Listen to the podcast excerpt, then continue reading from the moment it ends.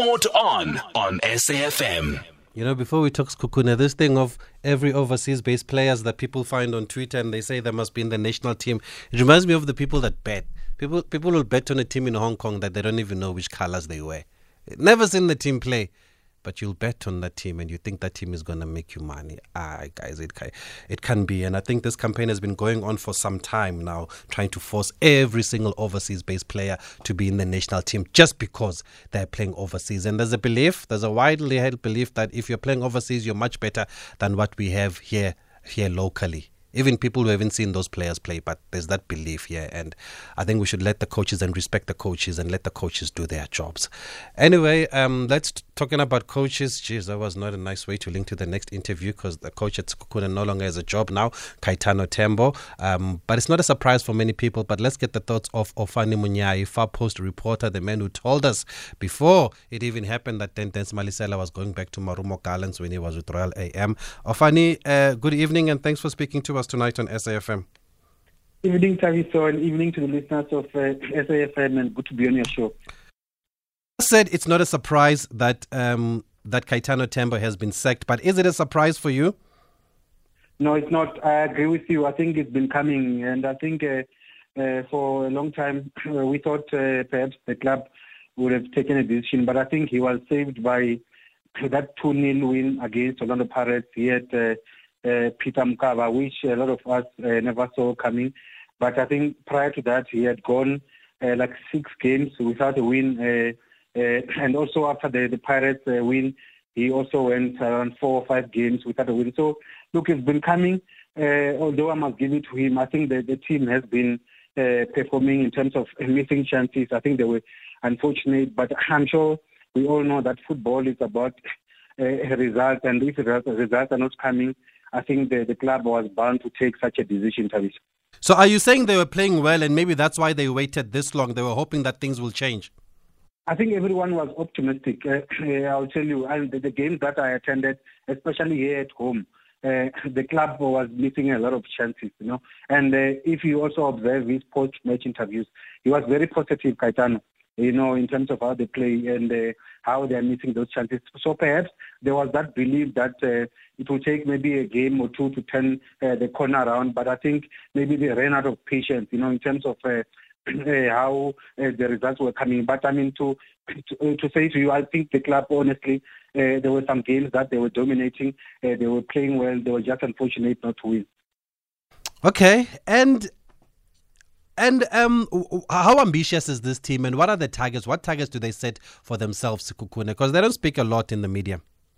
Absolutely, I think they, they, uh, in terms of what they did in the transfer window period, they've shown the intentions of they don't just want to be a club that uh, is here to add numbers, especially a club that comes from the Limpopo province. As you know, the history of this province is that uh, clubs go there, you know, out of three clubs or four clubs that are in the Premiership, three of them will be fighting for relegation. But I think for Sekhukhune, it was a different uh, thing altogether because, I mean, the signings that they made uh, uh, in the beginning of the season, the likes of uh, Linda Mntambo, they brought in uh, Semitiabe, Tshegofatso Mabasa, I mean, uh, uh, Vitali who is a player that, uh, I mean, uh, some of the big clubs were chasing after. So, look, uh, the intentions were clear at the beginning. If it's, it's a matter of the club trying to gel, it's taking time, I don't know. But I think uh, there should be something that really is not going well within the team. But I think the ambitions were clear at the beginning of the season. I think it's even how the club is run, they are different from how we are used to in terms of how the clubs are run in this province. You know, I think they also they, they look like a team that is organized, a team that uh, really wanted to fight, perhaps maybe for a top eight or a top three finish. But I, I don't think it's late. I, it, unfortunately, uh, the 12 games. Uh, in the, in the, uh, the, first 12 games were not really what they, they would have uh, uh, looked for.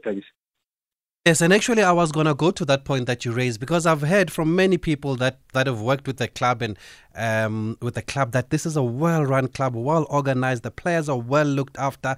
Everybody's happy. There are just no issues at Sekhukhune, and it's just the results um, that are not coming here. So, um, and it's so well run that other clubs go and borrow money from them. But we're not going to say who, just in case I get blocked on Twitter by a certain chairman. But anyway, um, there are other coaches at Sekhukhune or Fani. Why is it that Kaitano Tembo takes the fall alone? I think uh, when um, uh, was uh, appointed at the beginning of the season, Coach McDonald uh, uh and uh, Coach uh, Coach Thabo Senong uh, took a backseat. Backseat, I mean that uh, they accepted the role of being assistant coaches. And as you know, that normally when uh, head coaches are, are dismissed by these clubs, uh, normally assistant coaches will survive. But I think uh, Kukune uh, will have to look uh, deeper than uh, just the fact that it will be a head coach alone who is on the fault, you know, because these two gentlemen have been there before last season. They were in charge as well before Kaitano got in, and obviously we know what happened. And when they they, they came in, they had to take a back seat. But I think the fact that the assistant coach perhaps uh, is the only logical reason that uh, will make me believe that uh, that's how they survived, if they have survived. Because I believe that the team uh, has not really made uh, or final, finalized the, the, technical team uh, going into to, to the second round of the season.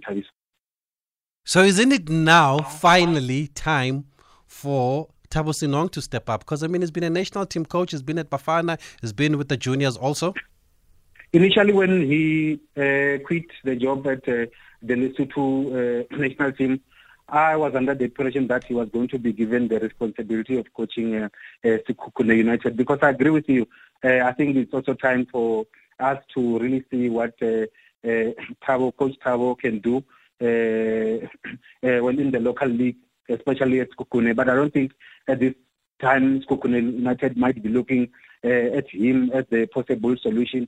But I also honestly think uh, uh, this will be the, been the uh, perfect opportunity for, for Coach Thabo. I mean, looking at the players that I, uh, the, the club has, you know, and obviously as someone that is highly rated within the football cycles, this will be having the perfect opportunity.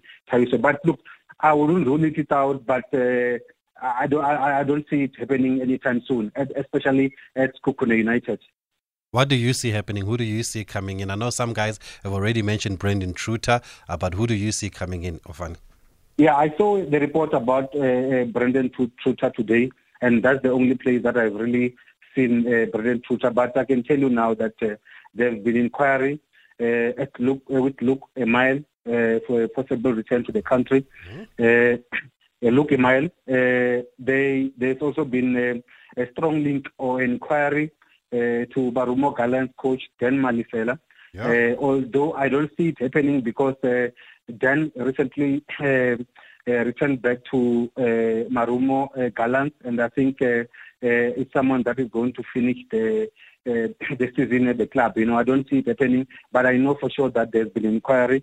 And also, uh, so a week ago, I mean, I've seen a lot of uh, news about Fadlu Davids going to going back to Mar- Maritzburg United and uh, Coach Maduka uh, coming to Sekhukhune. This, is, this has been a rumor that uh, surfaced like uh, a while ago, and we all knew that at that point, Coach John Maduka was not really doing well, and uh, we know that he was uh, being earmarked uh, to come to Sekhukhune. But I don't, I don't see it as a, as a possibility now because, uh, given what has happened with him at Maritzburg United, I don't think it's an appointment that will make sense for the club itself because uh, it's a club that is very ambitious and uh, to to go the the, the route of uh, John Maduka, I don't think I think they will be sending a wrong statement, you know, especially for the growing number of fans that they have in this province. Uh, look, if it's a possibility that Luc Eymael is allowed to coach in South Africa, I think the club is going to go for Luc Eymael. Okay, let's leave it there. Ofana, you are right. The last time uh, you, we called you about a coaching change, but thanks for the insight though on on on, on Sekhukhune, and we hope it works out for them, especially if there's such a well-run club like everybody uh, um, says, and with the quality that they have. You, are right. I mean, they shouldn't be second from bottom. But Munyai is speaking to us here. They call him Mwango back there in Limpopo.